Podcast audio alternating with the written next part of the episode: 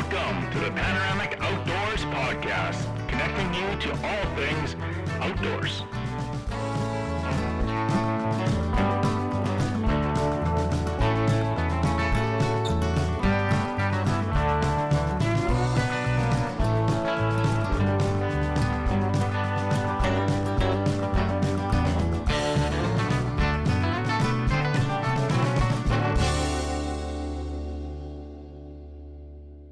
Welcome to episode 135 from Panoramic Outdoors. This is Sheldon Grant coming to you live from Brandon, Manitoba. It's not even live, actually. We're recording this.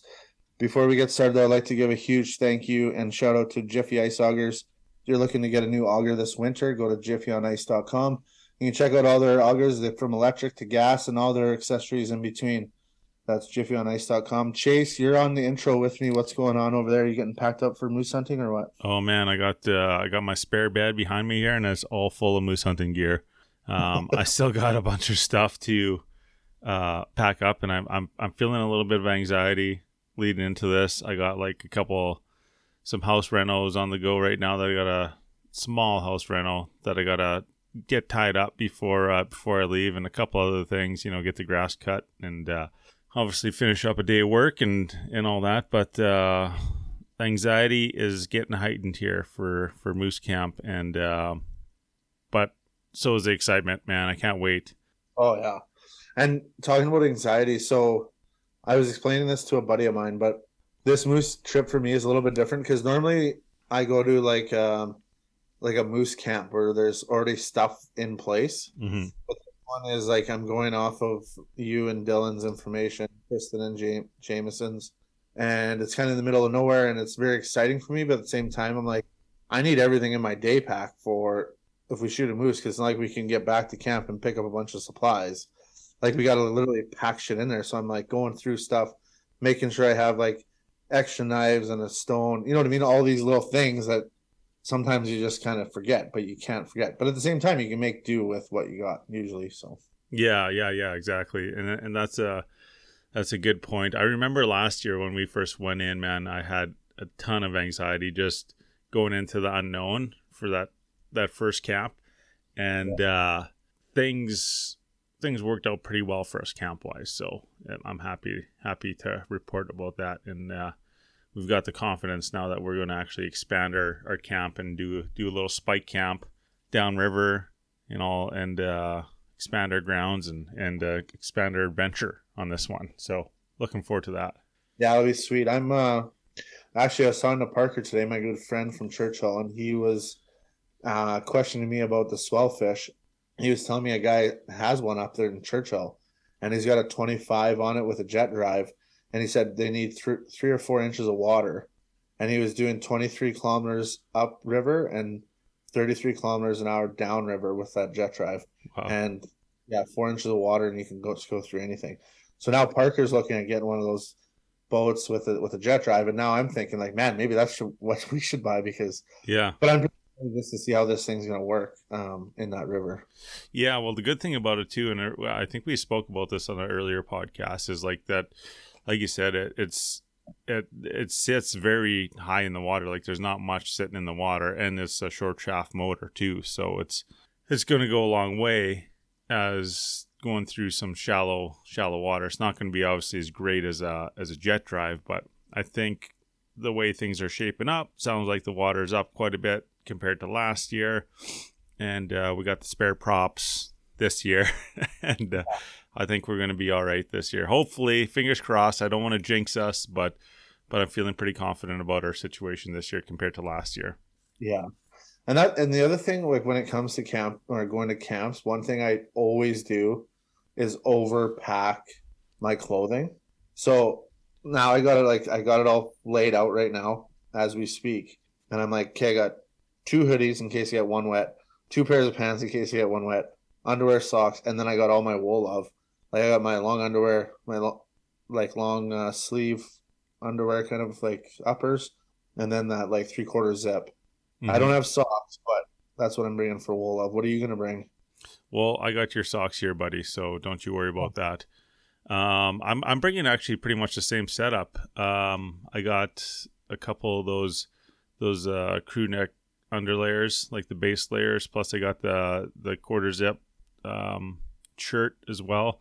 I'm gonna bring some of those uh, one of their their toques there, their beanies, and Right. wear that at night when I'm sleeping, and then like in the mornings and stuff like that. Because like when it's cold out like that, I I got a different sleeping bag this year. I don't have the mummy bag, so um, I just noticed I always need something on my head while I'm sleeping in the when it's cold out to just up that comfort level a bit. Plus, I got the socks and the the long johns, but I'm also going to throw in. Um, I got that piece of North wool that I'm going to throw in too. So I'm pretty much bringing the full lineup of uh, the wool love and North wool stuff up there with me, just in case. You know, you never know what you're going to run into up there. So better have the wool than not have it.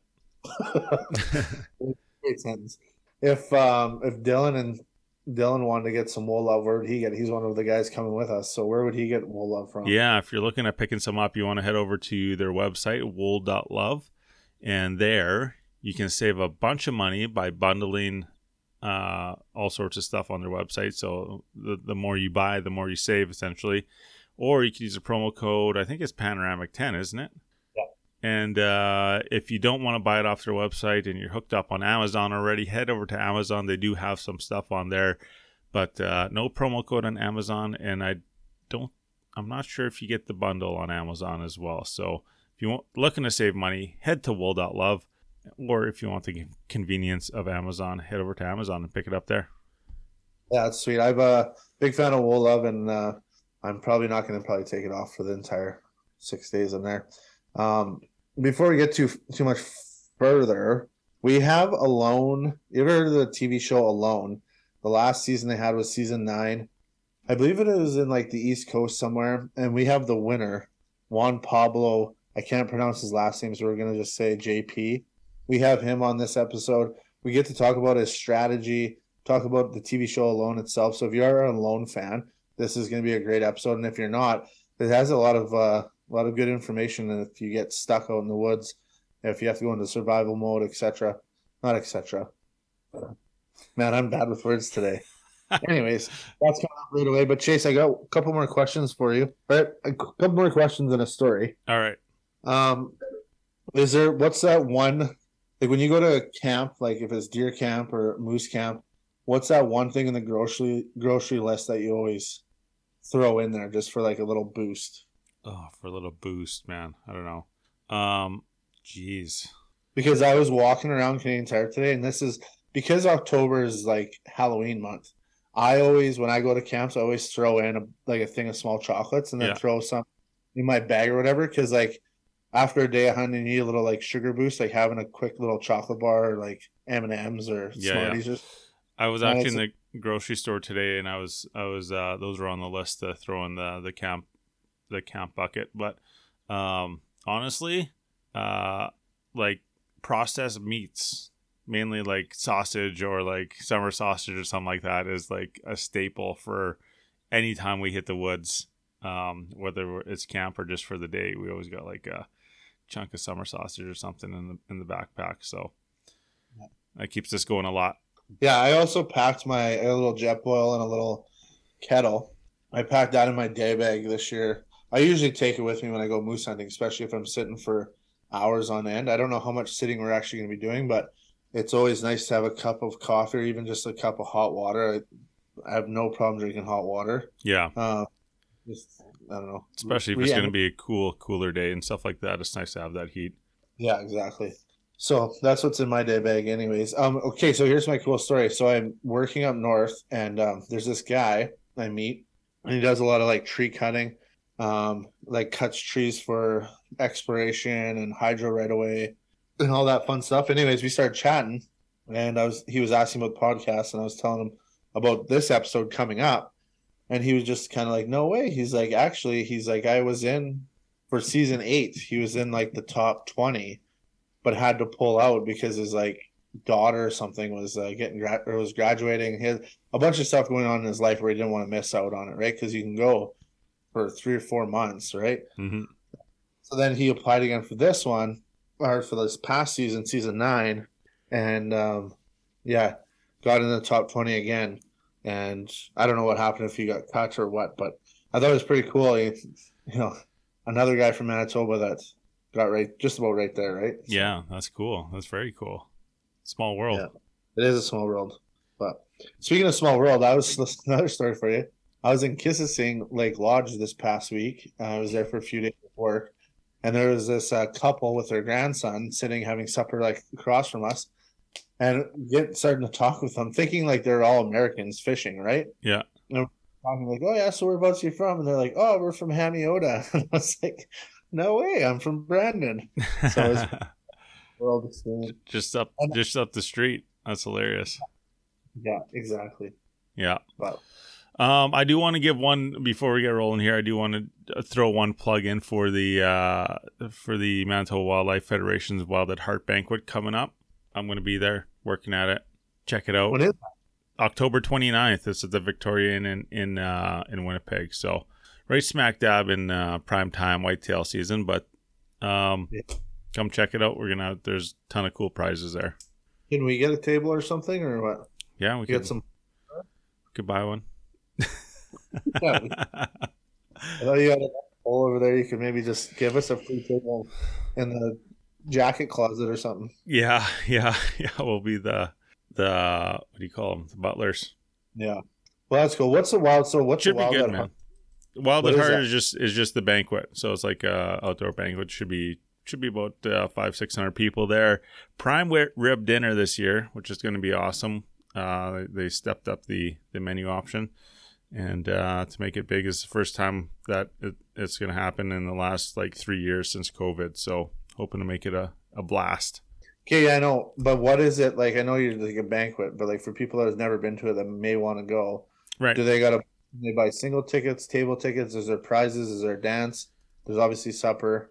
Yeah. What's what is the banquet? Yeah. So, um, right now there's early bird tickets on sale for 90 bucks a ticket uh, until October 7th. And then from there, I think they bump up to 120 bucks a ticket. You can buy half a table or you can buy full table, save yourself some money if you want to sponsor. There's there's benefits there as well. Um, or if you just want to be part of the programming, there's there's benefits there as well if you want to donate and stuff like that. We're obviously donating some stuff to uh, to the banquet, but you come there, have a magnificent dinner, have a little wine, maybe a beer if you're into that. Uh, bid on some prizes. There's a duck boat up for for grabs there. There's a silent auction. There's um, raffles, and you get to hang out with a bunch of like-minded individuals throughout the night. There's some gun raffles going on. So there's all kinds of stuff that uh, that's going to be up for grabs there that you can stock up on some hunting gear, ice fishing gear, outdoor gear, whatever whatever you're looking for. There there should be a little bit of, of everything to uh, satisfy your needs. So come check it out. It's always a good time. Well, it sounds like a great time. I might have to make my way over to Winnipeg and check it out. Yeah, prime Yeah, rib dinner. I, can't go wrong for ninety bucks. Yeah. Um. Okay. Well, and what else, man? I feel like we haven't had a conversation forever. No, I know. I've been freaking working and it's kind of fun. Like not, it's not funny. Um, but there's been forest fires up in the north that took out more hydro line, more wooden pole structures. For anybody that's listening, that maybe might not be from from Manitoba. So this is the second year in a row, and it's just like, man, it just seems like it's something that's happening over and over and over again, and it's really cutting into my hunting season. But um, yeah, we got to get the power back on. This time it's the community of Pukatawagan. So I've been spending a lot of time in that community, and um, what a beautiful area, man! It's like some of the, I I would say some of the nicest like terrain in Manitoba. It's really up and down, rocky, and like beautiful tre- like trees and water and everything. Mhm. Unbelievable territory over there. That's for sure. Yeah, it's gorgeous up there, man. Um, I, I've spent quite a bit of time in my day doing firefighting up there. Did a lot of day basing in Pukatawagan and uh, work out of Lynn Lake and out of uh, Cold Lake. So, Yeah. all, all over that Um, area. But like staying at like Kississing Lake Lodge, we just I we just moved our group over there the last couple weeks, and then I left. But um, what an amazing spot that is! It's on it's like own little island. They've got cat like a whole bunch of cabins on there. What the main lodge where you have supper, and they got like a lounge and like a little games area with pool table and stuff. But hospitality is like 10 out of 10, service 10 out of 10. We're literally there for like an hour in the morning and an hour at night to have basically food and then we're sleeping and then Mhm. we're gone. So it's not too hard to look after us, but man, they're like so nice and just always on the ball, like coffee ready every morning, like on the go kind of thing. It's it's unreal. So if you're giving out a free shout out to uh, Manitoba Wildlife Banquet, I'm going to give a free shout out to Kissing because they uh, they go above and beyond to uh, keep everyone comfortable. Yeah, that's nice, man. I, I know I got a few buddies. Obviously, we, we have a lot of connections in like that that northern uh, community work, and uh, a lot of it's a remote remote access stuff. So you don't really know some of these places that you're you're staying in what you're gonna get, and uh, you hear a lot of horror stories. You know what I mean? Absolutely. And like one of the lodges we stayed at before that, another it was a nice spot. The staff was amazing or whatever, but like they were trying to like I don't even know how to explain it, but we like there's four of us in a cabin, probably the size of your living room, right? With Oh, single yeah. bed. And it's just like it works. It's dry. I'm never gonna complain about it, but at the same time, like you need your space, especially when you're working like a month on the road. You need like you don't want to hang out with your with your like those guys you work with every second. Like you need your space to get get away from things, right? hmm That wasn't really working. That was one of the reasons why we left. Is just because we needed more space, and but it all worked out in the end. But yeah, those uh those places and like it goes. It's like really remarkable on how they can make those lodges run in the middle of nowhere, right? Like huge generator, whatever, how that works, but like everything else, and they have everything, right? Like it's uh it's pretty amazing how that all works. Yeah, yeah. There's, I mean, there's a lot of uh, behind the scenes going on there that that you don't really see, right? So it's uh, a lot of logistics. Yeah. Yeah. Well, man, I'm I'm I'm glad that uh, you're finally back in like normal communication range here for a bit, and then uh, I'm, I'm pumped up to get on get going on this moose hunt with you. Uh, by the time this launches, we'll be a couple days out, and uh, yeah, we'll be headed on the train north, man. I'm I'm so pumped. Can't wait. Be exciting. Let's. Let's uh, talk- A little more about this in the outro, so people uh stay tuned. all right, let's roll this episode. Today, we're extremely excited to welcome to the podcast uh, Juan Pablo Quinos. Uh, welcome to the welcome to the show, Juan Pablo Thanks for Jake. having me. JP. I'm gonna say JP. Let's go with JP for a bit. Yeah. uh, first, first of all, we want to congratulate you, JP, on the uh, winning season nine of Alone. That's that was huge. Uh, we're excited to see Manitoba in the paper for something so cool like that. Yeah, yeah, it's nice to to represent and yeah, I definitely think that um more Canadians should be winning that show. Obviously, there there's there's limited slots for sure. Yeah. Yeah, we'll uh we'll definitely dig into the uh the alone topic for sure. Uh, we're gonna we're gonna chat a little bit about your time there and some some lessons and how you prepped and all that. Um it'll be helpful for our view our listeners as well. But uh before we get moving, we got these things we call five burning questions, and they're just to get to know you. And uh so answer as fast or as long as you want to um, but it's basically just five questions to to figure out a little bit more. Are you ready? Yeah. Okay. If if you had a last meal, what would it be, JP? Oh well. Mm, that's a hard question. I guess I don't know. Maybe maybe I'll have sushi. Sushi. Nice. Yeah. I gotta add. I'm gonna add on to that question too. What was your last meal before you headed out to uh, the show? Before you went and competed in alone? Um, I think it was some kind of it was some breakfast, um, but not memorable at all. It was Oh, no. eggs and toast. Yeah. Um, yeah, like just the day before we left. I think yeah, just a quick. I think so. I think we had breakfast, but maybe not. I don't even re- recall. Oh yeah. Yeah. So it wasn't that significant. I always kind of thought that if I ever got a chance to go on the show, I'd have some like elaborate meal as my my last meal before I starve for however long, probably like a day, knowing me. But anyways. yeah, I was on Wikipedia looking at uh, all the reasons that folks would tap out of the the show, and uh except for the the winner of course and uh I'm, yeah i'm sure sheldon and myself would be out in day three for like hunger or like Yeah. m- missing our beer Yeah. Yeah, like be- before I went on the show, we were at this hotel and, and there's like a restaurant in the hotel and we had some like really fried like breakfast skillet and I love that meal and I thought about that meal quite a lot during my time out there but yeah yeah, it's funny how those things stick with you yeah um okay uh next question then is there anything you're reading right now Actually, I um I was reading a book from Kevin Callan, The Happy Camper. I don't know if you know him. Um, he just sent me a book to read because I had, I sent him my book to read and review. So it's a Oh, nice nice. read. Yeah. Um, I like I'm into canoeing. I like canoeing a lot, so it was it was enjoyable and also i have like this outdoor recreation guiding leadership background so that's also another thing that i empathize a lot with his his stuff cool uh we'll have to we'll have to plug that into the show notes eh sheldon Oh, Yeah, absolutely. the book is another pen in the river i think it's called cool Yeah, we've had um oh man, Adam Shoalts on and I don't know if you've ever read any of his books. He's a big canoeer guy and um we had him on uh probably in the first 100 episodes or so. And yeah, super interesting uh podcast that was. So if you ever have time you should scroll back and listen to that one. I think you might enjoy that one.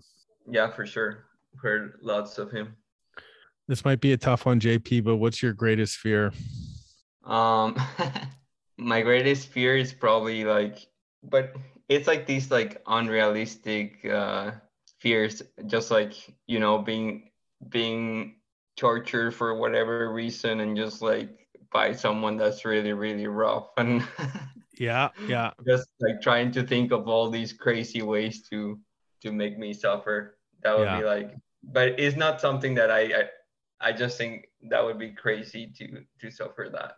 But- yeah every every time i watch the uh the torture scenes the the fingernail thing always gets me. I just like i can't do it. I i have to like look away. Yeah, freaks me out. No kidding.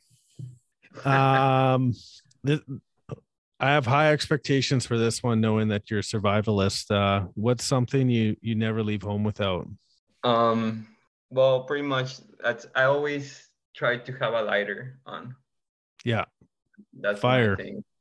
Yeah, I think with fire, like you can have lots of stuff, even if you don't have a knife, just the fire it's pretty big deal. we'll have to yeah i always leave without a with a knife so uh maybe i'll have to reevaluate my my selection here Yeah. I, I actually my Leatherman, I've been carrying it around quite a bit lately, working up in the north, and it's come in handy more than normal. Like normally I used to carry like a multi-tool hunting and fishing, but now I'm carrying it day to day more Mhm. and finding really good uses for it. It was actually funny the other day I was talking to a friend about the lighter, and I was just like, I wonder like what good of like big lighter must have made or must make so much money because nobody ever runs out of fluid usually, right? Like you never use lighter to the end. So, they- yeah so like they must make like millions of lighters and they all get lost. Anyways, Yeah. that's my little story about lighters. do do you have a preferred lighter JP? Yeah, I I like the um, they're the small piezoelectric Bics because I think those are better for survival than the regular lighters because if they get wet, you can just pretty much the second time if if you just shake it, the second time it will light it will light for sure. oh, Oh, really? nice Yeah. Yeah, I've definitely done some silly things trying to get a wet bic to light, like blowing it, opening it right up, trying to heat it up with something. Yeah, things that weren't, s- n- none of them worked. So, That's funny. yeah. Um, okay, we're we're you're doing awesome. We're breezing right through these. Um, last one here. Um, something or someone who inspires you. Um, personally, I'm I'm inspired by, and this might be a bit controversial, by Freda Huson. I think I don't know how to pronounce her name. Um, she's she's been like a, a leader in the Wet'suwet'en clan, like Unistoten. Yeah. Um, it's in BC. Um, and she's like fighting for her land, Mhm. and she's been through a lot. Yeah, and that, that's that's one of the person that inspires me. The indigenous resistance here in Canada. Um, yeah, So yeah, the, the folks standing up for their their homeland there and their their connection to that that outdoor their lifestyle and outdoor connection there as well. yeah, yeah. Like their medicines, their fish, their like rights to hunting in that area, and just having like their healing lodge and and just their their place to live, Mm-hmm. their ancestral lands. Yeah, that's some that's some heavy work for sure. They they lay a lot on the line as well. Yeah. Well, that was a heavy one to to end our five burners with, but I should have known. I should have known when I asked you the the hard one. So, but I I, I love that you answered them with such courage. So thank you for doing that. Um, and now like pivoting back to kind of what we're here to chat about today. Um, obviously, alone uh, is where a lot of folks would know you from. Um, could you just take us through leading into the show? Lots of articles talked about your physical prep for the show, where I think the the milk the milk guzzling got a lot of airtime. I feel like, um, but what was the the mental prep side like? You you had spent a hundred days in the wilderness leading into it, but like, how were you? I feel like the mental prep game would be the the big part in a lot of ways. Could you take us behind the scene for that? Yeah. Well, I think the biggest prep is just the hunger for it, the hunger for for like wanting to win and and um just want yeah like wanting the prize too. And and I've been applying for a couple years and yeah I, I was just like really really invested in that. And I, I think just having that hunger makes everything else like a little bit easier. Um, Mm-hmm. And it was also like my dream. So it's it's been my dream to to live in the wilderness to forage to hunt to trap. Um and I, again that makes it like way easier. Um if you do strong things difficult things but you see it as as um as something that's aligned with your identity it's just easier to go through in my experience uh, well, Yeah. some of the things that I did to prep that are more um, conventional, well, not more, more conventional, but I I forced myself to do lots of difficult stuff in the months leading to this. Even if I didn't know if I was gonna be on the show, I just uh, started prepared.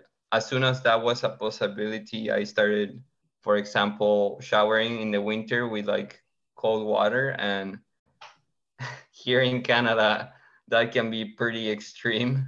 Yeah, yeah, Um, yeah. And it like every day, basic. And even if I was camping, I would just go into the lake or the river, like go for a freezing morning swim. Um, that's some Yeah. that's some good.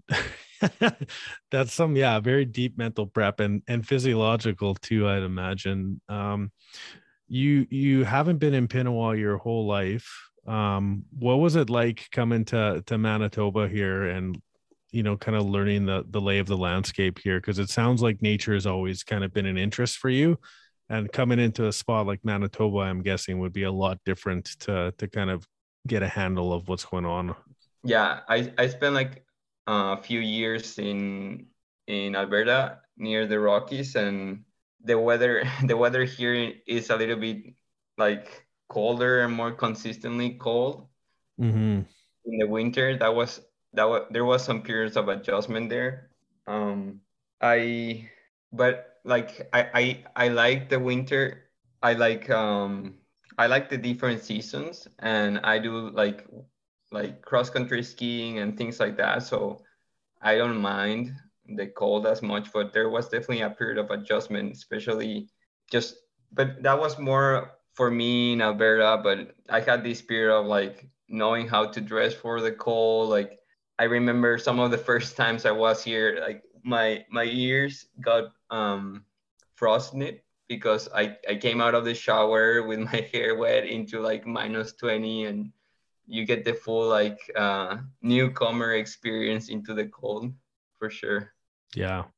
When it, when you were talking about bathing in the in the middle of winter outside, I I instantly got images of like my nipples getting frostbite or something like that because it was so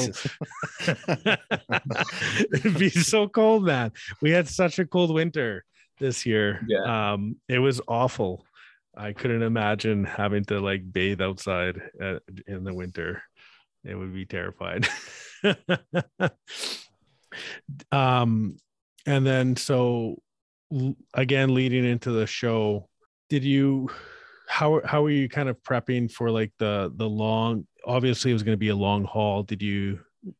You you're saying you just kind of aligning yourself with your purpose in that in that way was really how you how you reframe things to make sure that you were successful yeah so like i feel i feel that like i, I was just so um so invested like so much energy time um thought invested into these that for me it was like i had my my back against the wall like i just put myself in a situation in which there was no backing down. Um like for instance i i spent a lot of money on gear right? Um just to just to get in the show and then i'm like okay like if you don't if i don't make it to this day like i'm gonna be uh, losing money yeah I just frame everything in a way in which like i put myself in the spot where i had to make it um and also financially i've been struggling for a few for like a year and a half because I was writing my book and I was working on it full time.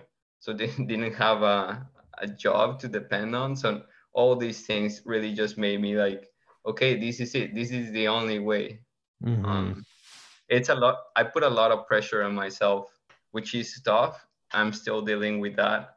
Um, the aftermath of just like being so pressurized. Now I, I really have to, like, I'm I'm laying low kind of i'm letting myself go i'm not putting too much um, stuff into me like too much tasks and stuff like that but it's been hard to to get out that much pressure uh, for sure Yeah, the one thing that I kind of wanted to ask you about talking about prep, and I know we kind of, excuse me, kind of touched on it, but like I've watched a lot of these seasons, and you know, there's a lot of very skilled, talented people when it comes to like outdoors survival skills. You you clearly are worked on that mental game, um, and you got yourself like almost like solidified to be alone.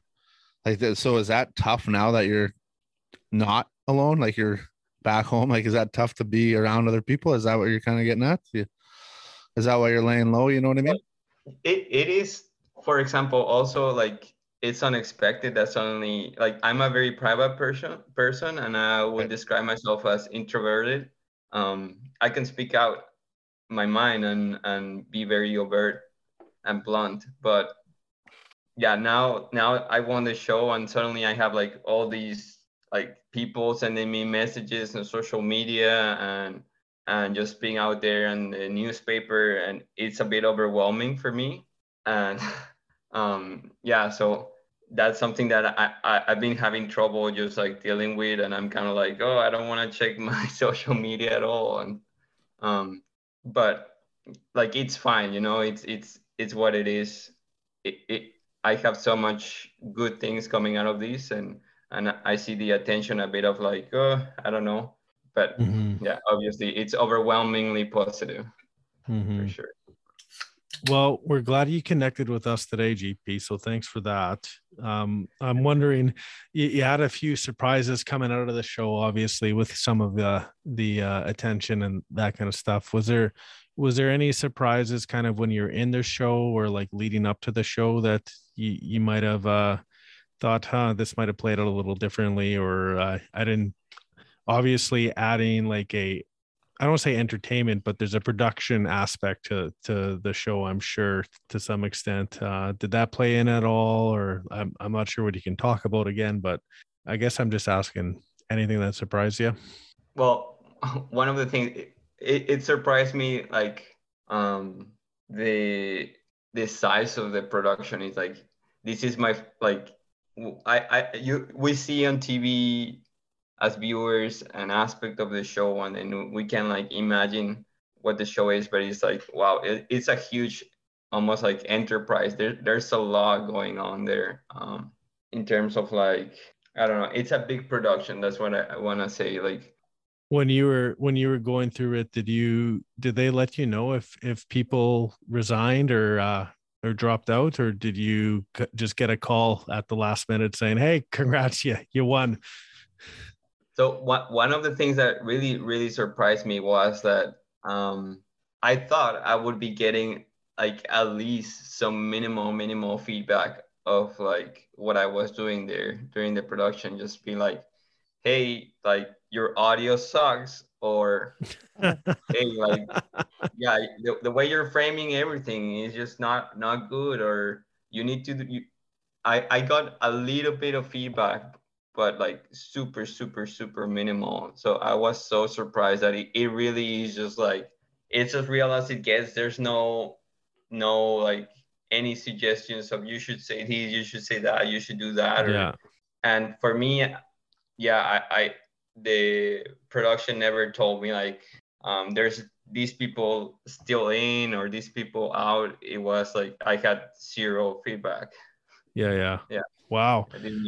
Yeah but you, you got your you have to get your health checked every once in a while from what i Mhm. understand yeah yeah And and that- even that is like it's super you can't see the notes they're doing or whatever it's all very uh, tight-lipped so you Yeah. just you can you can just guess what they think about you but That, and that's the thing that I kind of always wondered about. And I know, like for yourself, you've done, um, like we've chatted about, like a little bit of like, say, let's say, like training to train yourself, like to be cold or to be hungry. Was it was there anything in the back of your mind where you're like, man, I'm not healthy enough. Like I need to, you know, get going here. Like, did that ever cross your mind during your your um time on alone? yeah like in the last few weeks i i was noticing that i felt like i was dehydrated a lot of the time i but when i was out there i thought i was dehydrated for for many days but then i realized that i was just um, i have low blood pressure because even though i would like drink as much water as possible i would still feel kind of like the effects of they're very similar of being um, dehydrated, like headache, uh, like you just feel off. Um, Yeah. And you took it, you took a big, like, and in my mind, you took a risk by drinking like water without purifying it or boiling it, which I think is a, was a good strategy because you didn't have to waste any time or energy building a fire all the time. Like you kind of explained it in the show, but did that not go across your mind? Like, man, this is a huge risk because you, you can still, you know, there's something you could probably catch, right? Or whatever. Did that ever cross your mind? Like, man, maybe I shouldn't do this or you were just to do it. That was the risk you're to take to win. yeah, definitely. Like I come from um, like a, a formal outdoor recreation background where it's all there's lots about like managing risk and it's all like risk versus reward and you go through these calculations. And for me um it was not all, always like a calculation. It was also like curiosity of can i do it? Like what would happen? Because you think that when you're in, in these really difficult conditions when your body like your immune system is down your body is struggling hard and then on top of that you're you're exposing yourself to these. I'm like like i guess yeah i'm also curious to see how how far i can push my body. And and also like obviously i check risk versus reward but also i was just like can my body tolerate how how confident i am on my body? Yeah. And how did it re like I know there's probably a lot of things we didn't see on the show, but like how did you react to it? Like was it after the first couple days nothing really happened? You're like, oh right on, I can keep doing this. Like there was there any reaction to to drinking that water without purifying it some way? No, I actually started like the first day we got there by bush plane, um, like on the base camp. The first day, like pretty much the first hour, I went and drank as much water as I could, and then from then on, I just drank water to prepare before lunch, and I had no effects at all. Oh, and I was drinking like from the start, I was drinking four liters of, of water every day, Jeez. non-purified. Yeah. Oh wow. Awesome. That's cool. You might have to switch up your plans for moose camp there, Sheldon. yeah, I know. Hey, just get beaver fever really bad. Yeah. uh and i i was wondering too like the, some of the other contestants there seem like they they dropped out for uh uh you know a, few health conditions too and stuff like that. So was was that all part of the risk reward or is it just the way the, the cookie crumbles sometimes with uh survival and shows like this? What what do you think was going on there? Um it's like i don't know. I, I i've been already in those situations because i spent like six months in the wilderness with my partner in 2016 and and then the 100 days so i know i know how my body kind of reacts with with those like with the water with the fatigue the chronic mm-hmm. hunger, all these things. Um, I knew that kind of like I would deal well in that way, and I'm touch wood, like I'm I'm a pretty like healthy person in in the sense of like I don't go to the doctor often because of ailments or anything like that. Um, but yeah, the thing with nature is you never know what can get you. Um, it can it can really come out of nowhere. For instance, um, after my my hundred days in the winter, I came back home, and then I think a few weeks later, I had some crazy crazy pain in one of my my molars, like the worst pain I've ever had, and I just thought, man, if I had had that in the bush, I don't know what I would have done. Like I have no idea. Maybe I would push that like um, molar off, or I don't know, because it was um, there was a nerve that was irritated. So like that can be really really intense when it's so close to your brain. Mm. Yeah, like anything can take you out, and it, it there's lots of luck. Like many people can say, oh, it's skill, but man, luck plays a lot um, for sure. And in, in your book, you mentioned that uh, kind of you, one of your maxims or your your sayings is that nature is neutral. And is that kind of where that comes from? Is just that you're you're kind of that much closer to the edge. You're that much closer. There's fewer protections out there, and if if something unlucky does happen, that's just the way kind of nature is at that point in time. Yeah, like I, I that that maxim is quite it's simple. It's like yeah, nature's neutral, but I like to explain it further and say that, but it can be quite um, like it, it likes to throw curveballs. It's just it, it can be very unpredictable. Um, but yeah, it's it's not against you. Like it really doesn't care about you at all. Um, it just is. But yeah, definitely you can't underestimate it. Like there's this saying, the mountain doesn't care if you're an expert for like mountain climbers. Mm-hmm. Um, it it really doesn't matter how confident you are or whatever there's always something that could go wrong so i i try to prepare myself and be a little bit overkill Yeah. Mhm. That, that's the thing too. Like I've spent quite a bit of time in the bush, not only with my work, um, with hunting and fishing and stuff like that.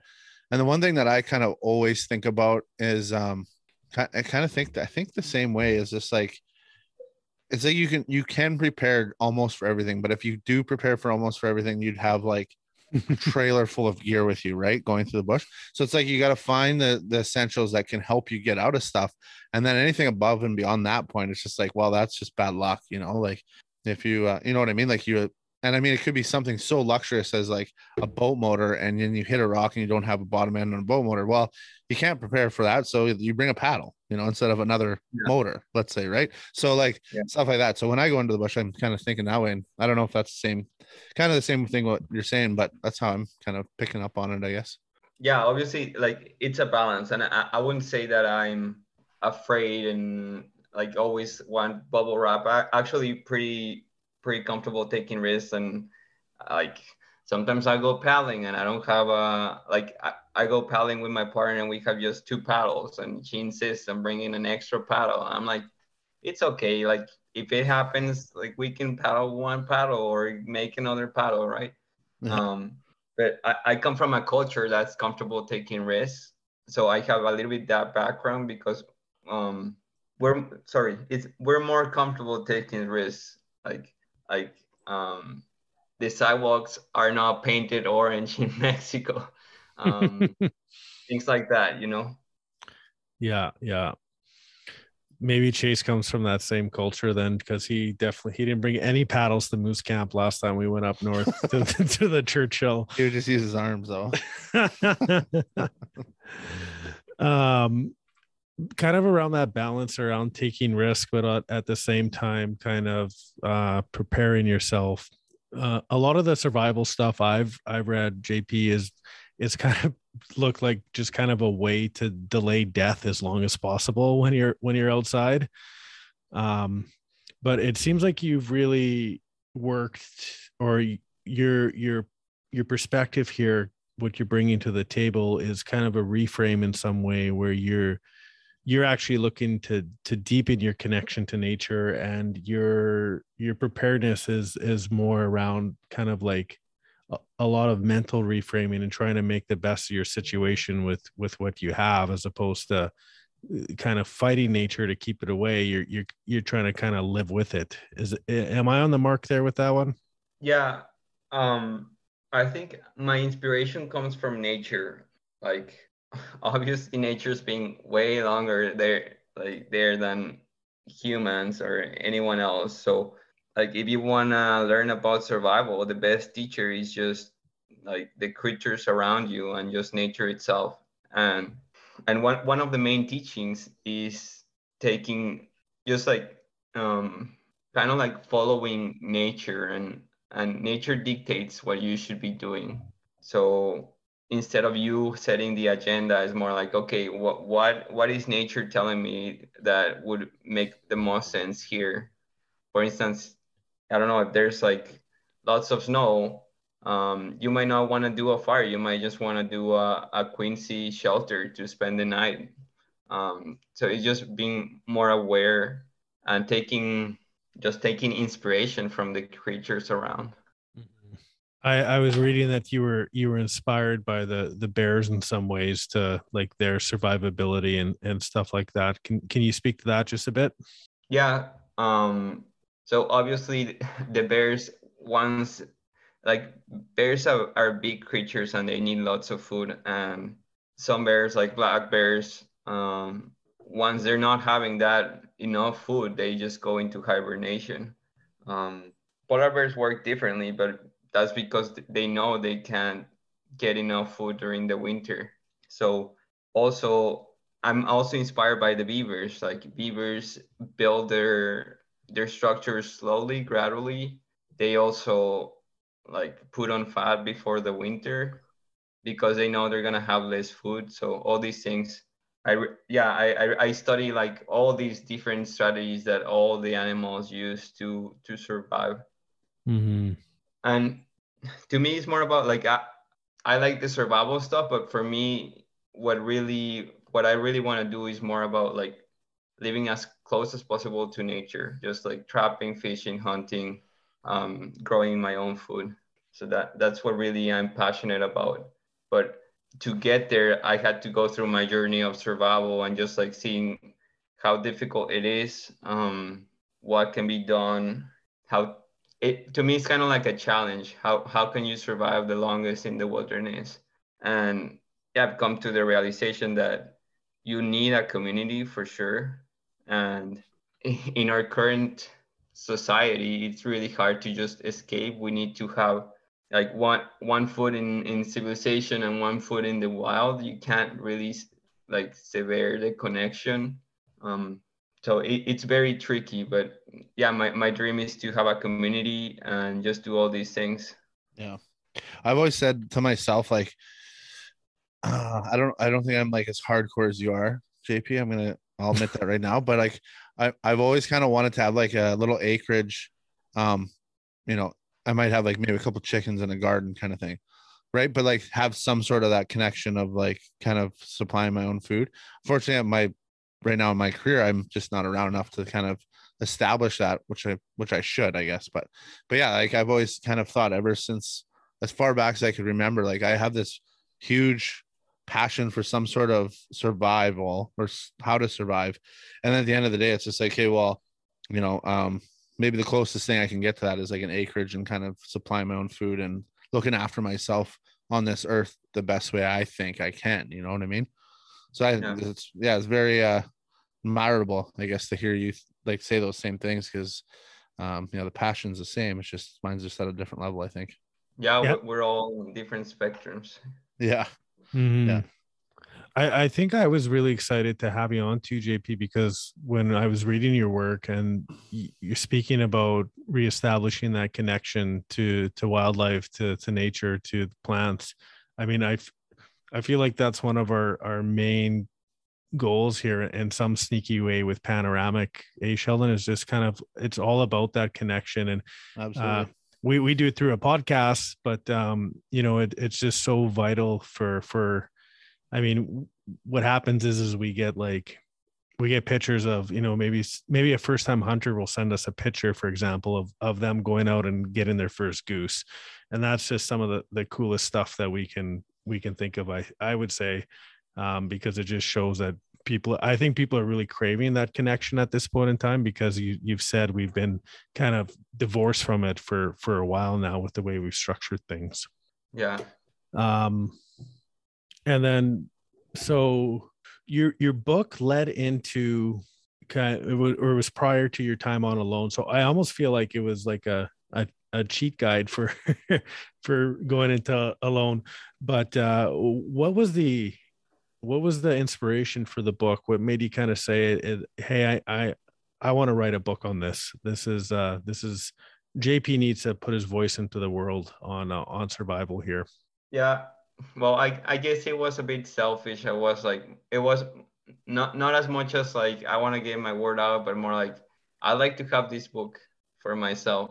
Um because when I when I went into the bush before for 6 months beforehand I I tried to research as much as possible and read and I just couldn't find um yeah, like I I I I- read all these books and they there were just like little bits of info here and there and i had to really really try to bring everything together uh, to and i got my ass kicked that first six months i, I went like it was lots, of, lots of lessons learned everywhere.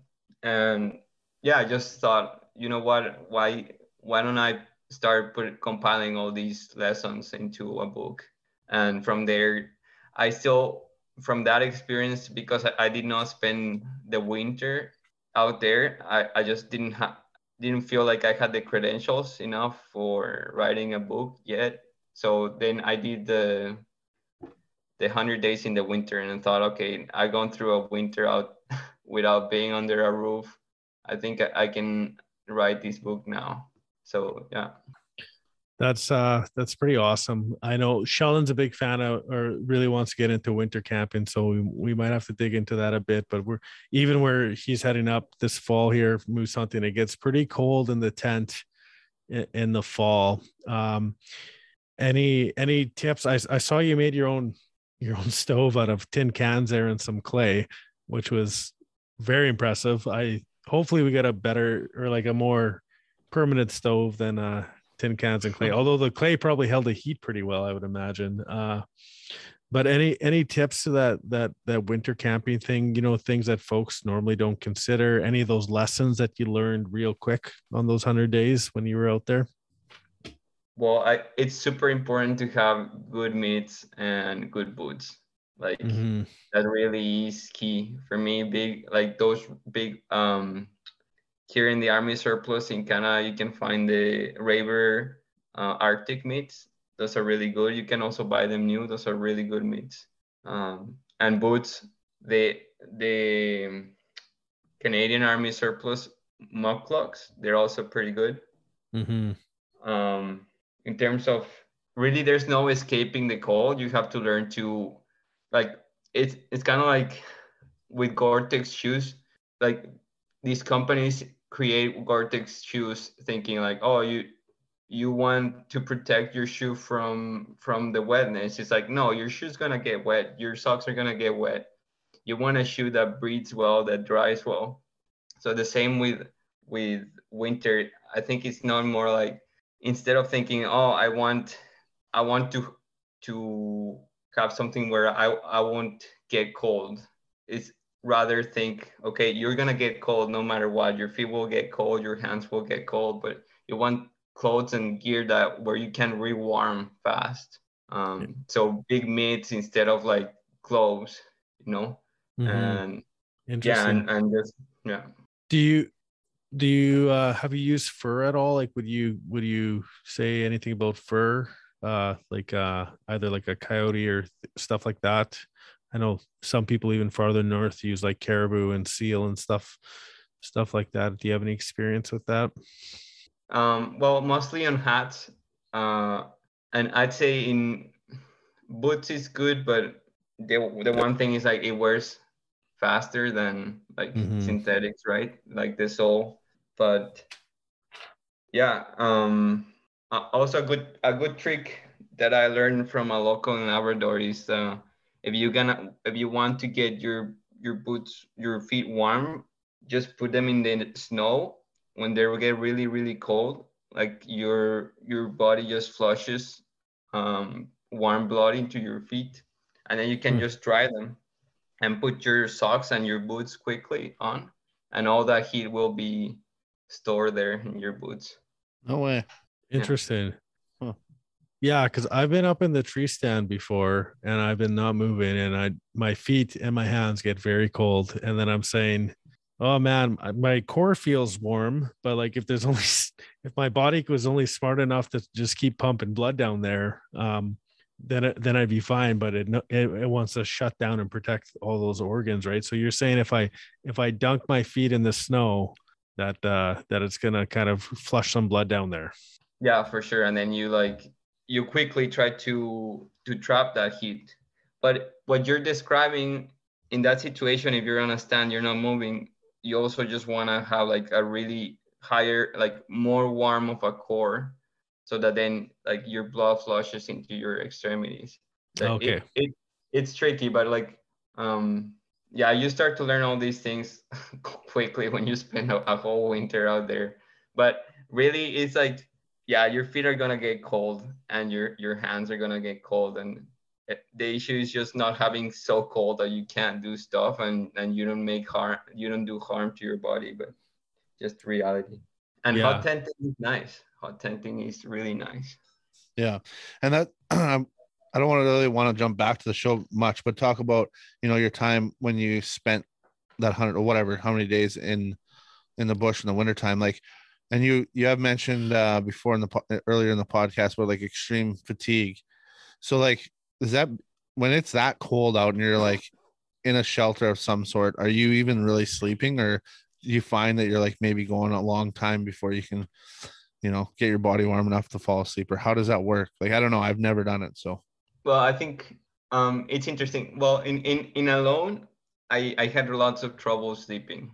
Okay. Um my my shelter was by some like really big trees that will crack with the wind a lot and make like huge like like loud noise. So ev- and it's labrador so there's lots of wind. Um so yeah during the nights i would get all these like cracks throughout the night. And i think also when you when you're starving you get a little bit of insomnia too. And the, the nights are so long that if you sleep a lot then it's hard to sleep. So it's a it's an interesting situation. And and i was definitely like struggling with the the lack of sleep. Um when i was in the bush for 100 days i, I don't re- i don't remember like being bothered by the sleep but i also had earplugs. So that was nice during storms to just um not hear any of that noise. But yeah you definitely want to um, like it's super important to be warm especially if you're sleep if you're, if you're spending so many days out there you you basically have to be warm. Um and the, the best thing for that is just like wear your clothes to bed. Make sure they're not uh you're not bringing any humidity into your sleeping bag. Um like that's very important. But yeah and like put on your hats and try to be smart about like eat all those little tricks about winter camping like eat just before you sleep and all that works oh yeah and you ever like get worried about like getting too hot or like sweating and then being like then you'll have that humidity or or no yeah, like you definitely don't want to bring any humidity. You don't want to sweat. Um, just bring open your sleeping bag, but it, it it's important like dry dry your. Sometimes that happens, but just dry dry yourself off Mhm. uh, as best as you can and go back. But yeah. Hmm, that's interesting. I've noticed you've built some pretty major structures as well in your your survival routine from a from a stove to a, a dock. Um, is there is there anything you're particularly proud of, or did, did- were all those like really helpful things? Do you think like the the dock was pretty cool, but like uh like uh is that is that something that you found super helpful? Like it it's I would never think to build a dock if I was in a survival situation. I'd just be like maybe I need a longer stick or something, but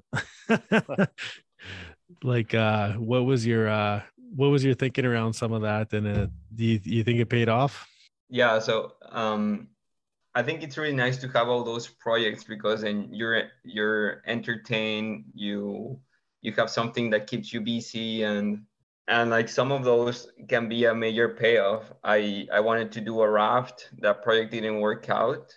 Mhm. so then i decided to do a dock. And we had to do fly fishing there and i didn't have much space for like um, getting my rod back at all. It would just tangle every time. So for me it was like if i want to fish at all i have to make a, a dock. So that's why I, I did it. Um, yeah and it was nice like i was surprised it wasn't hard to it was hard to put in the water. That Mhm. was tricky. They don't show much about me like struggling uh, to put it there. But yeah that was very tricky.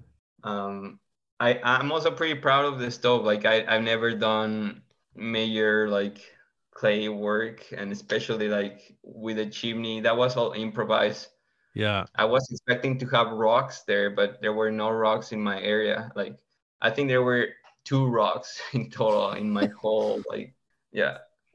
Um but I, yeah, it's pretty fun. Like to me, it's kind of like being a kid again, just doing that clay, just playing with clay and and doing. Um, it's very satisfying. It's like artistic. hmm so that was an example kind of where you had to roll with the punches again with uh with the old natural setting. Yeah you couldn't you're banking on rocks but you had to go with clay and that turned out to be a good improvisation it sounds like. Yeah. Yeah it's we're really put in a situation in which even before the show starts we we don't know where we're going getting dropped. Um it really is a jump in the dark and there's all these challenges that we we can't foresee. Um it's quite like it's quite a crazy experience to be dropped into that situation. So now that you've done like this extreme camping, can you ever go back to like just leisurely camping with with you know like a little bit of power maybe and there's a warm shower maybe just around the corner kind of scenario? Or is it going to have to be survive or bust from now on? um, well, I'm I'm actually going to do Mantario tomorrow. I'm starting. So I, I've been doing a few like canoe trips and stuff like that. Um, I don't do much car camping, but mostly just canoeing and and camping for sure, Mhm. backpacking. And yeah, like I know I cannot be intense with my partner and like that, so I have to adapt. Yeah. Well, even the Mantario's no uh no leisurely hike. It's there. There's still a lot of obstacles there and stuff like that. So I think your your scale might be a little different there, JP, than a, a lot of folks. Yeah. Some people like the fifth wheel trailer, eh? And uh, you know, Yeah, for sure. the televisions. Yeah. Um, I, I want to ask about your your winnings there. I've read that you're you're planning to invest them in like a kind of a uh, a community of of like a homestead style kind of living. Um, is there anything particular that you're you're really looking to to put in place? Anything that you're really hoping for? Um, well, the main thing is we want lots of land, um, lots of water, like a place where we can be there by a lake or a river, and just the ability to to hunt, um, moose, um, like fishing. It must be a good place for fishing. Like I, I, basically, I want paradise, right? But um, Don't we which all? is yeah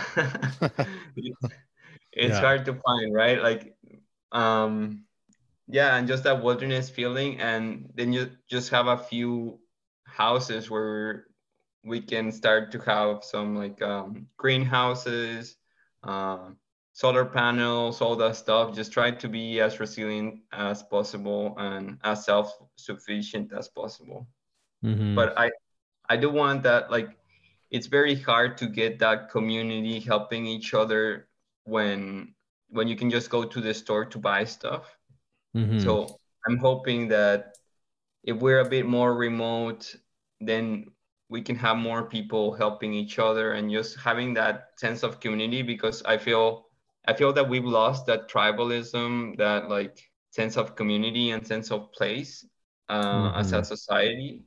Um, and i think it would be really cool to have that in a different way because i know we're not used to to living in that environment with so much like community and so much sharing. Like there's there's obviously some communities that do that right? But but most of us don't do that and it's hard.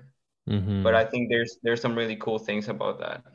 Hmm I'm I'm also wondering if you're maybe forecasting a little too. Like I've I've heard you talk about kind of the the climate climate crisis a bit, and you know uh you know just how important it like you don't like the idea of bugging out. For example, I've I've read you you you you recognize that we are interdependent or that we need to rely on each other in some ways. So are are you also kind of kind of protecting yourself here a little in the future do you feel or like you're building yourself a future here in some ways as well as we might encounter some new challenges? Is that what i'm hearing?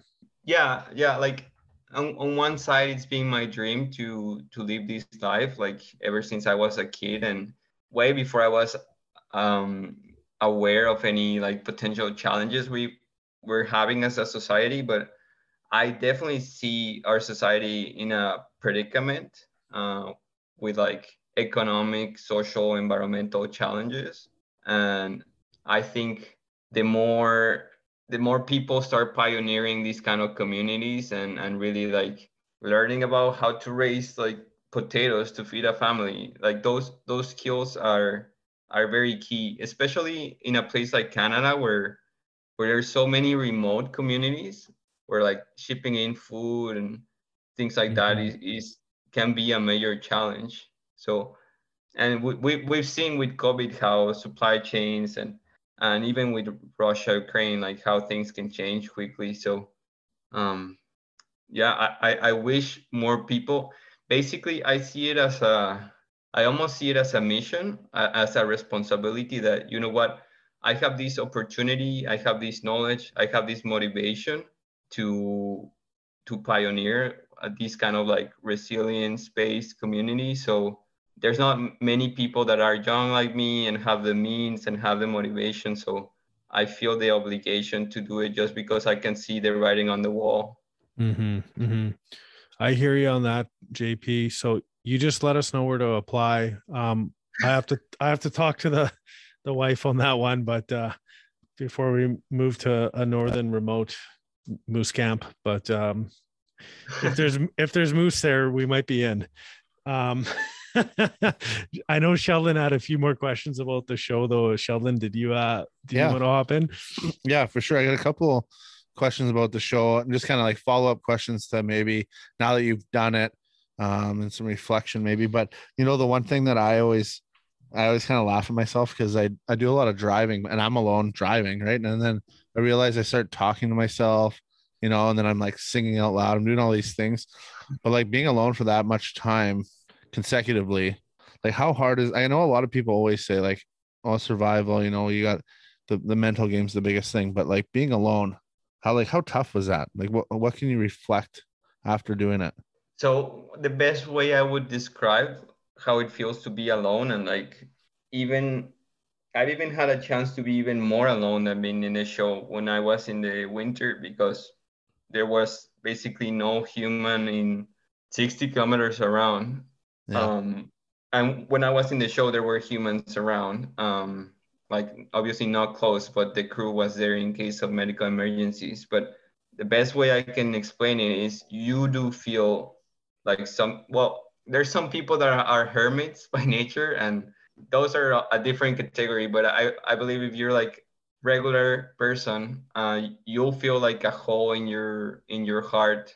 Um there's like this uneasiness that never goes away that like you're definitely on the lo- on your own. And if you screw up like that's it. Yeah. Mhm. um but yeah like you definitely all all you miss friendships and family and just any sort of interaction. All these things get intensified. So your love, yeah for instance you you have that craving to be with your family and if you have a partner you have like very very strong cravings for that for sure Yeah. Yeah. I, I think being alone, like the mental game for even myself would be, uh, yeah, I think it'd be a tough thing. The other question I wanted to ask you, um, now that you've done the TV show, and maybe for anybody that's not listening, and you can correct me if I'm wrong, you're allowed to take 10 items with you from a list. Was there anything that you would have taken, like change something out, or if you could like add one more thing that was maybe wasn't even on the list? Like, was there anything that you you thought, man, I should have had that instead? when I was there, I I I thought for a few weeks that maybe I wanted to have um, a ration instead of fishing stuff. Like I just had that like oh how much how much calories did I get from from fishing? How much calories would I have gotten like just from a ration? And but but then then that thought stopped and I was pretty okay with my choice of things. I I brought something that was super versatile for basically any region in Canada. Um, yeah, and I'm content.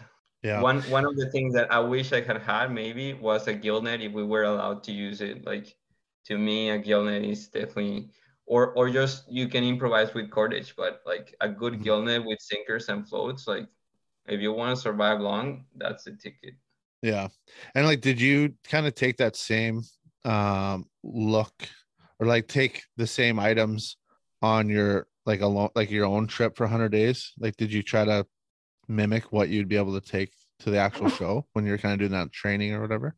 I guess a little bit, but but not really, because I, I brought like a 22 and Oh yeah. and yeah, like I I I, I brought a, a tent that I made, and so it wasn't like I I did experiment with some techniques and like some ideas about like maybe like doing a quinzhee and things like that.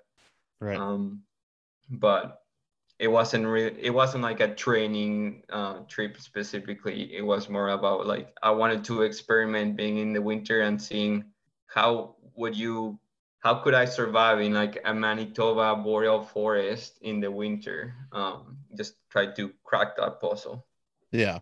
Yeah, it's so crazy because like every episode or every season that I've ever watched, it's like I don't know. These people like some of the people like they build these elaborate like almost cabins and they get like three quarters done or they get them done, but they don't they don't last that long. And it seems like the people that are lasting longer are building like the same old, you know, quinzhee or you know, A-frame lean-to type survival shelters, the ones that actually survive the longest. They're like not trying to build a house, they're trying to survive and it's yeah it's kind of crazy how that all works out. Yeah it, it's tricky because um i don't know it's kind of like you're you're on borrowed time you don't even know how much you're gonna last and in, in my way also i i see how animals build their shelters and it's all gradual. Like you don't just like do it in one or two days or or a week so for me i i i did i never finished my door day 78 day 78 i wa- i still had like a huge hole in my door that i was planning on still like building up because i was getting ready for like the real winter you know yeah um JP, are you in my house right now? Because my door is still not finished. I think we're going on day. Yeah. Sorry to cut you off there. No. Um, I hey, I noticed you, you mentioned 22, but I also noticed that the 308 made the survival list. Is that is that one of your preferred calibers? I just wanted to ask about that. um for me it's just like uh but a bit from a survival uh perspective it to me just makes sense because it's the nato uh standard but like what for me what would make most sense is just see what cabins in your area like what casings you find and like what the local like people use. Mm-hmm. I think that's the best because you never know if you will find yeah if, if if you're in need of bullets or whatever and you go to a cabin and sometimes there's some bullets there or or you might need to um go to a fishing lodge or fish or like hunting camp in a region and yeah Mhm. Sheldon's in need of bullets right now, and we're we're a few weeks out from a trip, so he's he's he might be in survival mode here too Yeah, no kidding. That's right. Yeah. I don't know. I guess the 30 odd six would be the only other one I could think that would be really popular. Um, because the you're right, the I guess the 308 with the NATO standard round it'd probably be a lot of ammunition around. but honestly like whenever i see a cabin it's almost like or or i don't know i found like for instance in a camp just an abandoned like um gun case and some like bullets there and uh, almost always it's seven seven millimeters Oh, yeah. i don't know why like maybe in this area that's that's what people use It's a very it's a very popular like moose hunting cartridge, right? So um northern Manitoba or even on that east side there too, there's probably a lot of uh moose hunters, right? So Mhm. or there was at some at some points. Yeah, I just suggest the 308 because uh like my book is is mostly for like ideally it's for Canadians, but I know that most of the people buying my book is also like from the US and um yeah, and that survivalist uh, mindset of just like the government stocks NATO, so Mhm. there's lots of NATO bullets for sure. hmm Yeah, I guess it's kind of like my rangefinder for my my bow. It's like it sure or it should be nice if they had double A batteries in that thing, but it's got some Yeah, weird. twenty dollar battery. So if I if I ever needed that thing for survival, I'd be screwed because I'd never find that that battery again in my life. Um, Yeah. Amazon would be down. Um, and then lastly, JP, I want to ask like one of the main tools you seem to carry with you is the gratitude. Can you just explain the role that plays kind of in, in your practice and how that kind of helps you uh, stay outdoors a little bit longer? Yeah. Um yeah, well my, my time in alone it was really there were definitely some very difficult days and the one thing that I would always try to do is just do do a set of reading um just like deep deep breathing. and I I learned that pretty early in my life the deep breathing sets and then the gratitude just thinking like three things that you're you're thankful for each day just different things and it, it's just like a reminder like we, we have this hunter gatherer brain that is wired to see problems and to see things that are off and and basically maximize like yeah things that are weird or that are problems or mistakes. So we can have lots of negativity and a good way to balance that is just by being grateful. And it's funny. I think that normally the body just in in my experience the more difficult something is the more i'm like oh i need to be thankful for these things because um there's just lots going on. Yeah our buddy actually made it out of a very serious situation kind of using a similar philosophy. He, he had put his snowmobile i think we've talked about this on the podcast before but he put his snowmobile through the ice and uh he uh he was delirious and um also struggling to get his heat up but he just kept saying good. Uh if he if he found himself like thinking he was like good i'm still moving good i'm still breathing things like this uh, and that was actually able mentally to pull him through that scenario. So it's just it's amazing how much mindset plays into that kind of will to survive. Yeah and i think it's also even naturally from the brain sometimes it's just like uh the brain knows that it's it's a challenge situa- challenging situation and it acts accordingly. Like it just Mhm. starts to say these things because basically you need it. Like we're not we're, we're a funny type of creature in which we are very like logic like we, we have a, like a, a thinking we're very thinking but sometimes the brain is like yeah you need to like this the brain just steers us to think say, some specific ways because it needs us to get out of there or Mhm. um, do specific stuff. So Interesting. Yeah. It uh, it adapts itself. mhm. Well, JP, we we want to thank you for coming on the show today and uh, sharing your insight. And we also are just super excited to have uh, a famous Manitoban on the show as well. So, uh, thanks for your, thanks for your time and sharing some of your knowledge. thank you so much for having me and for organizing these. Um, yeah, it's nice to to be with fellow Manitobans and and just share these stories um, Yeah. and connect. Like, yeah, I'm not I'm not doing many podcasts, but with you guys, I was like, yeah, definitely definitely have to do this one. Yeah, it's pretty that's pretty cool because like when I first turned on the first episode and it was like you're from Pinawan, I was like geographically I was like already a fan. I'm like freaking rights, man. Someone from Manitoba, let's do this. Because like and a lot of times too, it's like on those shows, it's like, oh, there's a couple Canadians. So you kind of like, you know, cheer for the Canadians, but it's like, oh, there's a guy right in the back in my backyard, right on. So yeah, huge fan from day one, and it's pretty cool to have you on the other line and asking you some questions about a show that I've watched for set nine years. so Yeah, Cool, man. Wow. If uh, folks want to get your book or uh, follow along in your next adventures, JP, where's the best place to take a look? Yeah, so my book is titled Thrive Long Term Wilderness Survival Guide, and you can find it like the best place is Amazon. Um, yeah, Well, Sounds great. Uh, hopefully, we'll uh, we'll see you around, maybe in the bush even.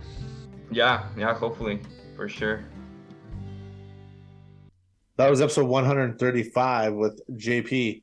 Um, another great episode. I, I man, I'm, I've been a, a lone fan since it came out, like the very first season. I think I've watched every season, maybe missed one, but like the one of the things that I've always kind of noticed, it's the people that conserve the energy that wins these these contests, right? Like he conserved his energy by not building fires in the later time he was there and collecting wood and all this stuff, and he just survived and I think that's probably why he he won. He conserved his energy and didn't have to eat as much and made her. Yeah, yeah, that's pretty cool. I haven't, I got to uh, dive into this one yet. I haven't haven't uh, dove into it, but um, by the sounds of it, he he's like he also like kind of lives and breathes this stuff kind of too, just for a passion, right? Mm-hmm. Yeah. which is pretty cool. You know, it'd be pretty cool is if you could combine like Survivor and Alone somehow and make like Alone guests play against Survivor guests and then, then see And then get get naked and afraid in there too. I didn't even think of that. Oh man. So so what's your what's the thing that you're most excited for Moose Camp right now? What's what's going through your mind? What are you pumped pumped about? Well, to be honest with you, I'm very excited about just getting there. Like it's one of those things that's always happened to me since day one, like of doing anything, traveling or whatever it is. It's like I gotta get there. Once I get Yeah. there, then I'll calm down a bit and like relax. But the last couple days, like with work and coming back down south, getting a bunch of shit ready, and then having to drive all the way back north, jump on a train for whatever it is, five hours, and then get there and then get your camp going, and then you get to hunt. Like once I get there, it'll be be pretty pretty cool. I'm actually very excited to see if we can catch a trout or two, but um, I'm excited just to just to get back in those moose woods, man. I haven't been out there for a couple years, and um, yeah, I love moose hunting. It's probably my favorite favorite favorite. Yeah, I'm looking forward to it too, man. And I'm I'm the same way, man. The anxiety is high until you get to camp, and then and then once you start getting things sorted out, it's it's all it's all downhill from there. Um, It's like when you get wait. there and have that first whatever it may be for you, like have that first drink or have that first cup of coffee there when you can just like breathe a little bit Yeah. easier. put your feet up for a second. Yeah. Yeah, Yeah. yeah, that's great. But I think it's going to be sweet traveling that river in the swellfish, and uh, man, I'm I'm pumped that we you know got some adventure planned into this trip, and we got some areas kind of zeroed in for some some uh, high moose activity, and uh, fingers crossed we get lucky. Put Man, in the we're gonna- time. We're gonna be pulling a f- big bold bull off that train on the way home. I'll tell you that. For I hope so. I'm strapping that baby to the front. Panoramic fucking guarantee. Um, so you when you helped Lewis there with his elk, you did the gutless method. Do you think that's something you would incorporate in this hunt if we get uh, a moose on the ground? I think so, man. It's so much cleaner than uh, than gutting an animal out and uh, dealing with the guts. And how like how much t- is it like cleaner versus time? Do you know what I mean? Because like in my mind, you could gut a moose and get it quartered pretty quick. You know, Yeah, I'm not saying pretty quick, but I'm just thinking like if you had to skin out a moose, it would just it just seems like it would take a long time. Because normally, like in all all the moose that I've shot, we gut them and then quarter them, and a lot of times we might leave the hide right on them to get them out of there just to keep it cleaner, right, right. and then meat pull and then skin out the rest of the the hide off yeah, and let, let it uh, hang for a bit. But I'm very interested in the gutless method. yeah, yeah. We've done it both ways where we've we've like quartered and skinned and quartered and uh, quarter with skin on too. But um, I'd, I'd definitely give it a shot, man. I would if if we had the uh, the time and the the the opportunity. I, I would I would pick the gutless method over gutting it for sure, just because it's saves a hell of a mess. And you can still like get the tenderloins out, you can still get the heart out, get the liver out, whatever whatever you want, right? So it's it's um it's still easy to do, but it's just I found it so much cleaner than digging around in there with your up to your armpits trying to get shit out of there. I've uh I've learned a few tricks over time, and the one that I like the best is like when you take the moose and you basically break its pelvic bone, spread the back legs wide open, hmm and then you take basically uh, for anybody that's like doesn't want to hear graphic stuff, fast forward this, but you basically take their throat and you find like four like rings in their throat, hmm and then you put a rope around there, and then you can actually pull that back through its like ass kind of thing, Yeah, yeah, And- everything out the back, yeah, and then it's like you're not digging right, yeah. pull or you're not trying to flip a thousand pound animal over either, you know. But Yeah, yeah, yeah. I guess it depends on the situation, how everything's situated too, right? And uh, yeah, make that call when we get there. But if I had, I think I would go gutless if I if I had the choice. Just uh, there's always something that you nick a freaking bladder or a stomach or something like that. I feel like a lot compared to like all that stuff is just pretty pretty safe in there when you're doing gutless. right. So Then do you think it takes a lot more time or no? It maybe took a little bit more time, but Right. nothing crazy. And Yeah. it depends what you want to do. I remember like the one moose that we we did bring home. We we, brought like full rib cages out too, right? So if you're doing that, you're probably not going to do gutless, Yeah. right? Yeah. Well, it's uh it's exciting to think about, you know, it's exciting just to think about we have that opportunity to make that decision Yeah, or we get that opportunity to make that decision. exactly. Yeah, fingers crossed we can sniff one out and uh, put one on the ground at least. Yeah, and that's why we have these conversations because I just remembered I don't have a bone saw in my pack right now. So I'm gonna put that in my pack. There you go. Well, I think uh, our buddy Trent is also bringing a cordless reciprocating saw. Oh, is he? Yeah, I do believe so, which is great for working on moose. Exactly. Yeah. Well, man, it's been uh it's been a slice catching up with you. I, I mean, we normally we talk on the phone like every other day, but like since I've been in Pukatawagan, I haven't been able to chat with you. So, um, I've probably talked. Anyone that's listening, I probably called Chase about three times today, asking about stupid shit about this trip. But that's the way I roll. So, yeah. Well, a couple days we'll have uh, a good five days to catch up, and uh, hopefully we'll have some good stories to to tell everybody at the end of it. So, are we doing an online podcast? what's that? I, yeah. Oh hell yeah, we are. Hell yeah. Hell yeah. Okay. Perfect. Yeah. Awesome. Well, if anybody that's listening, thank you very much for tuning in. This is the 135th episode that we've produced. And without our listeners, like you guys and you girls that are listening, we couldn't do it. So keep uh keep following us, keep listening. If you have time, give us a five star rating on on whatever platform you're listening to and leave a comment.